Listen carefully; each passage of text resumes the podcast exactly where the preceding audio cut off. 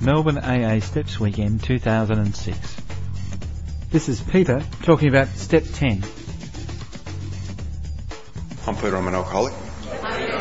Um, my group is uh, Friday Nights in Kilda. Um, I'd just like, first of all, to thank all the, the, the, steps groups in Melbourne that are, that are getting this sort of stuff together. I just think it's uh, quite inspiring. Um, uh, to try to carry this message and, and um, promote the, the solution to alcoholism.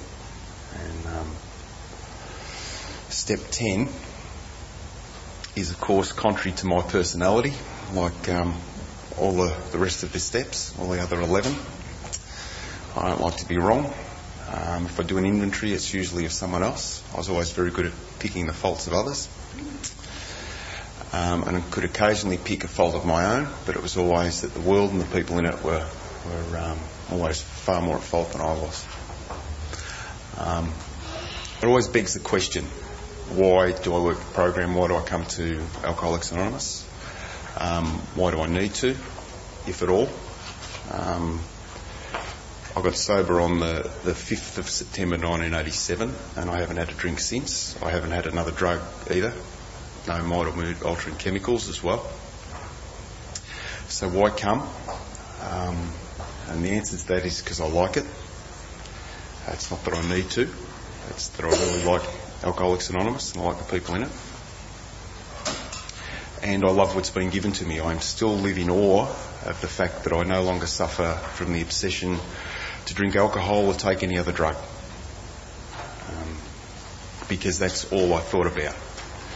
I had uh, minor ambitions and they were only minor ambitions. I'm always fascinated by successful people who are alcoholics or drug addicts because um,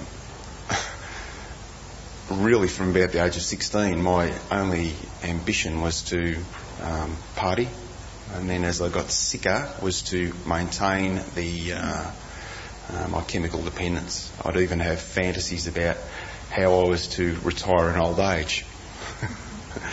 and they were very sick. It was usually, you know, what decent disease could I have that wouldn't hurt me too much to have me hooked up to uh, morphine and pethidine drips, for example. I never could envisage a life where I would be clean and sober. And they, would, they were true fantasies that, that I would have. Um, I never thought that I'd be able to, to reach a stage where I'd be um, uh, free um, and the reason I work the steps is, and, and, there is only one primary reason. There's a lot of reasons now, but the one primary reason is that I know I'm beyond human aid. I found that out and um, conceded to that fact. And I don't want to drink again. It's not that I want to be a saint, although there's nothing wrong with being saints, and the world sadly needs more saints. It doesn't need more cool people, it needs more good people. But um, I would. That's not the reason. I'm too much of a selfish bastard, basically. But I just don't want to drink. I don't want to take a drug. Um, it would be. There's no attraction for me, but it would be horrific if I did.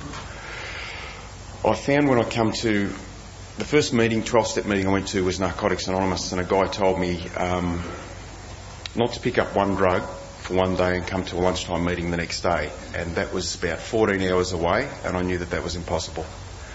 And I'm afraid to say I, um, I, I still hold that to be true, that that was an impossibility for me to be able to not um, use a drug or drink alcohol for that period of time. Um, I sort of slunk away from that meeting rather crestfallen. Um, because I couldn't do that. I'd been trying to do that all my life, not pick up one drug for one day or one drink for one day, depending on what I was using at the time. And I'd always fail. I could used to, in the days of 10 o'clock closing when I used to live in the bush, I could always get to quarter to 10. Always get to quarter to 10. But when all the little black things out the side of my vision would start to move around it, with even greater ferocity and the, the clock would click away, you know, like one minute would take 10, um, I just couldn't stand the way I felt. I'd always go to the pub. I'd always have to, you know, I'd always have to get something. I never had the strength um, or the constitution, no matter how great the wish or the desire not to do it. I always had to do it. Um, I know a lot of people can can not pick up one drink for one day, but I'm constitutionally incapable of doing it, and that's the truth. Uh, when I went to my first AA meeting, um, an old bloke stood up from the the table and he banged the table and he was saying that any alcoholic can abstain from alcohol for 24 hours. And again, I was absolutely shattered because I thought I'm lower than the lowest people in the parks because I can't do that. I don't know the people in the parks can't do that either. Um, I'm so weak and I, I've, like it's not that I lack willpower. I've got an amazing will, but again, consequences, um, no matter how I felt, no matter how great the, the wish, the will or the desire was, I would always have to drink or take a drug if I wasn't drinking. Uh, but, which is the only way I could maintain any form of sobriety, which was to take drugs. And that's only technicality, isn't it? So I was a really desperate human being when I come to Alcoholics Anonymous, and um, the only way that I got sober was by going to a, a detox. And in that detox, I recognised that I was going to drink again, whether I wanted to, and that there wasn't one damn thing that I could do about it, and I desperately didn't want to do it. In other words, I guess I admitted that I was powerless over alcohol and that my life had become unmanageable. I knew that in that, that position of sobriety or so-called abstinence, that I would not be able to stand me as me for any given period of time and that day would come again when I'd drink again and I didn't want to. And I admitted it and fully conceded that to my innermost self. And I think the most important thing was, as I've read somewhere else, that, that it was um, without struggle or resentment. I admitted defeat. And lo and behold, the perversity of all this stuff is that I lost the obsession to drink as a result of conceding defeat. And for the first time in my life, I got true hope which the theologians tell me is the manifestation of God, as opposed to my bullshit optimism, which was um, my plans, you know. When I get out of this place, I'm going to. When I get out of this place, I'm going to do this. When I get out of this place, I'm going to do that. Um, this time I had no plans and I conceded. Um, and I think it was only because cause I heard about the disease concept straight out the book um, that was what was wrong with me. I remember the line, these men were not drinking to escape, they were drinking to overcome a craving that was beyond their mental control. And that explained my whole life. That was my whole life in that line. That the reason that I did what I did, day after day, week after week, year after year, was that I had a physical craving that was beyond the control of my mind. Uh, the unfortunate thing about that is that if it was just a matter of me not drinking, I certainly wouldn't work the steps and I certainly wouldn't be bothering you good people. And I would certainly rather live a sort of a, a, a grungy, grotty half life, being dependent only on myself, than a really good life dependent upon God. I'm serious. um, the reason that I bother God and the reason that, that, that um, I work this program is, is basically not to go back to that state. So after all that crap, getting to where, where I'm trying to get to, which is to step 10. Um, I lost the obsession to drink and I came to meetings and I said to people that I didn't pick up the first drink, but that was a lie. It's just that I'd lost the obsession. So I went about my life, um, all was well for, for a time life started getting really hard. I had um, one child, another one was on the way. I was running a union. Um, my wife was an illegal immigrant, so I only had one income. It was a shit income. Um, life was hard. I became restless, irritable, and discontented, as they say. Um, in other words, the unmanageability of life returned. The obsession to drink did not come back, but the obsession to blow my head off did. Uh, which is the first time in my life Amazing. When I was drinking, uh, there was no problem. I was never suicidal because I had a solution to life. It was always another drink. Um, being clean and sober, um, I don't know. I guess I probably wouldn't have blown my head off, but I would have had to drink again. I, I came to that realisation that it was coming and that there was nothing that I would be able to do. That my force of will, and no matter how much I didn't want to drink, I would drink again and I got a sponsor. Actually, my wife got a sponsor because she was three years sober and she couldn't take her cake because she was crying because all she wanted to do was drink. She was just as mad as I was. A friend of hers took her through the steps, straight through the book, and she became a different person, which alarmed me. it pleased me, but it alarmed me. The whole power dynamic shifted, and um, I don't know, she just didn't seem to think my will was as good as it was once before. and I seem to have lost a great deal of influence. Which, for somebody who was bitter and twisted and very frustrated with life, um, um, really threw me. But it inspired me. I was actually, I, I, I was an anti God person at the time. I would like to say that I was an atheist, but I really was a God hater. I just didn't like the way that the universe was going. It didn't suit me. Um, so it was very convenient for me to hate God or to pretend God didn't exist. Um, I don't know if anybody you've heard those Americans, Joe and Charlie. Well, she had some tapes of as part of her uh, whatever she was doing with her sponsor. She had these tapes, and I listened to them for the first time in my life. I, I, don't know what I was doing at meetings, just being too busy being bitter and twisted to listen. But for the first time in my life, um, the program made sense. Uh, I didn't want to go to her sponsor because I didn't like him, but um, so I decided to go to, to his sponsor. And unfortunately, he was in Adelaide. So I rang this guy up. I got his number, rang him up, and and very militant bitter and twisted, I asked him, I need to do something. And he said, well, what are you prepared to do? You know, in that sort of, you know, that, you know, that challenging sponsor way. And I swore at him and told him I was prepared to get on a plane that evening and come and see him. And he said, okay, come. And so I did. And I went to Adelaide and he took me through the steps. And what he taught me was um, just straight at the book. He just took me straight through the book and I've never been the same since. That was um, over 15 years ago. Not only have I not had um, a desire to, to drink or blow my head off since, but I've never been in a state of despair. Distressed several times, very distressed, but never despair. I've never lost a sense of hope. Um,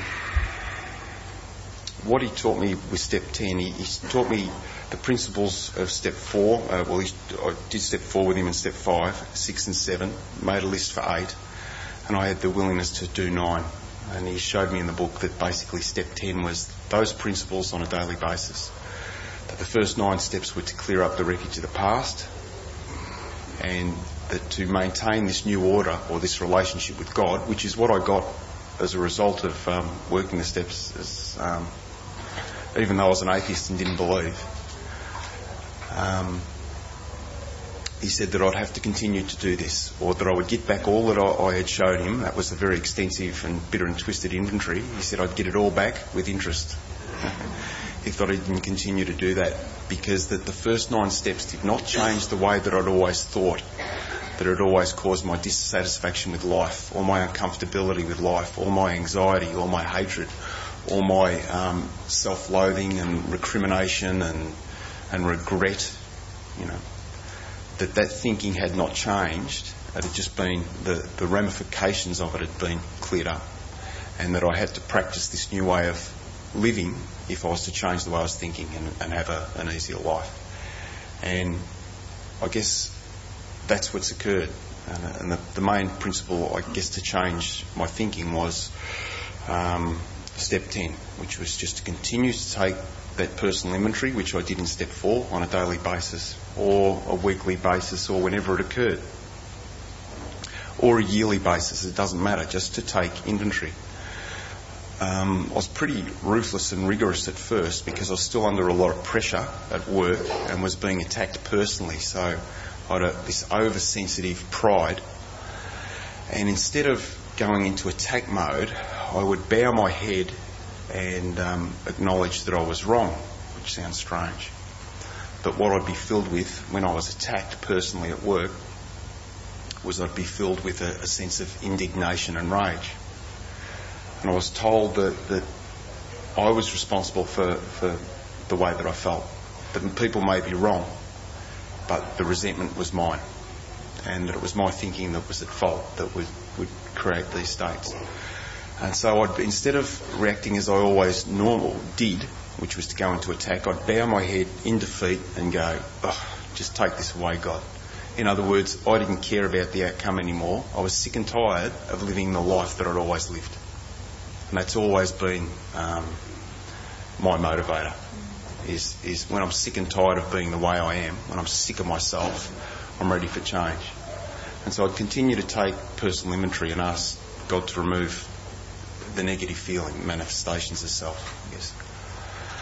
There was a line that I was shown in the fourth step in regards to fear, and it said, When fear arises, um, basically ask God to remove the fear and ask Him what He would want of me.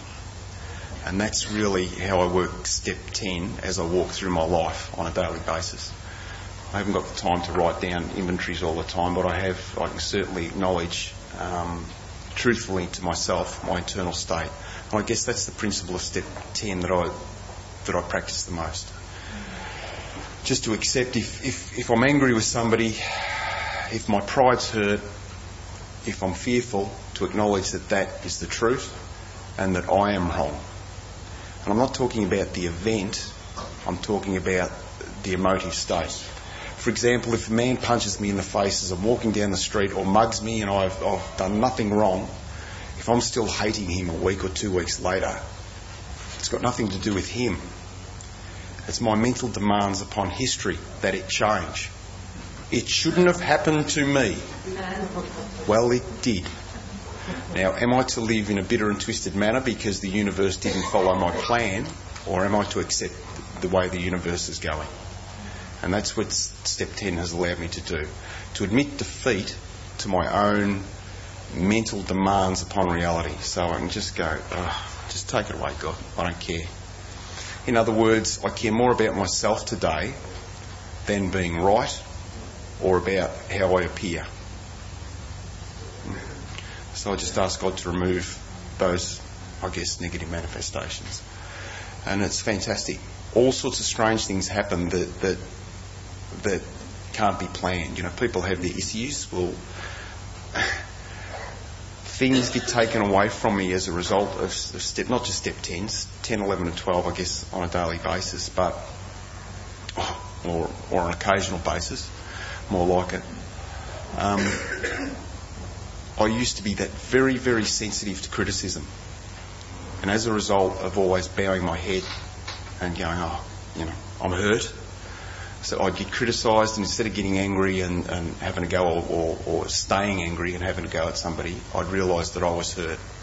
You know, I'd bow my head, God, I'm just hurt. You know, take this away, take this away, and, and truthfully acknowledge that I was hurt instead of just launching into an attack on people. I've nearly become, well, when I'm travelling well, I'm nearly bulletproof to criticism. You know, you know when you hear people say, "I don't give a shit," and you know it means that they really, really do, but they're trying to steel themselves against criticism. It's really strange, but like I've been publicly insulted, you know, in, in front of good-looking women and all, and I've laughed. Like that usually requires you to take a sword to the person, you know, to to to, to at least to defend your honour. And, and and I've thought about it later, and I've gone, my God, my God, how come? What has happened? I haven't worked on anything here. What has happened? Why didn't I care anymore? Why wasn't I the oversensitive, weak man that I'd always been? Where had the strength come from? Um, that wasn't something that I worked on. It's just, I'm sure, as a result of, of just keep giving these things up to God and allowing God in, or allow God to do for me, what I've never ever been able to do for myself. Um, I have two minutes remaining, so now to the the wrap up and try to sound good in the wrap up, which never ever works. Um, this is a fantastic thing. The reason that I, that I am clean and sober is not that I have had. I'm, I was particularly sick. I know a lot of people can resist. Do you know what I mean? And I'm not, not saying that that's, that's a bad thing, but I've never ever had the ability, and I'm sure that if I had the mental obsession, that I would return to the, like a dog to its vomit. Um, the reason that I am um, sober for all these years, um, which is fantastic, is merely effect. The cause is that because of this program, or that not, it's not the program, it's the power that I found in this program, I have not had the thought to drink. What the, what's 18 years and I haven't thought about drinking when that's all I thought about? Where's what's going on here? What's going on here? It's had, in other words, it's had nothing to do with me. It's what's happened to me. I'm just blessed. And I know anybody can be blessed. It's not like um, I'm more blessed than the, the bum in the park. You know, it's just that at, at a certain time I accepted, I guess, my condition, and and, and then at another time um, accepted the solution to that condition. And step 10 is part of that, you know, to continue to do it. I'll just, just finish. There was, there was a guy I knew who continually relapsed. Took him through the steps. I took him through the steps and, and we couldn't, could never work out. He just kept relapsing all the time. And he had uh, a physical condition that exacerbated um, anxiety. And he had this, he'd shake all the time. He had this chronic anxiety. I told him about what I did about my oversensitiveness uh, about criticism and how I continually surrendered to him. And I suggested that maybe he declare war on anxiety in regards to a 10th step. If he had to give up his anxiety to God a thousand times a day, so be it. Within, I'm not kidding, within three weeks, not only had that man not drunk, you see him now and he's just self confident. And his body doesn't shake. He has a physical condition. I can't remember what it is, but it no longer shakes work that out. You know, that's amazing. The spiritual seem to overcome the physical. That man stays sober. He just celebrated a year, which is just amazing. He'd been around for years.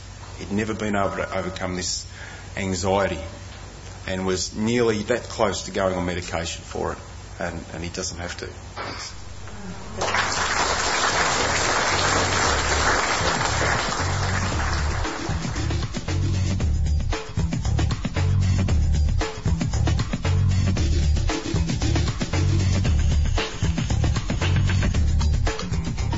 Information about the annual Melbourne Alcoholics Anonymous Steps Weekend is available from www.stepsweekend.aagroup.org.au.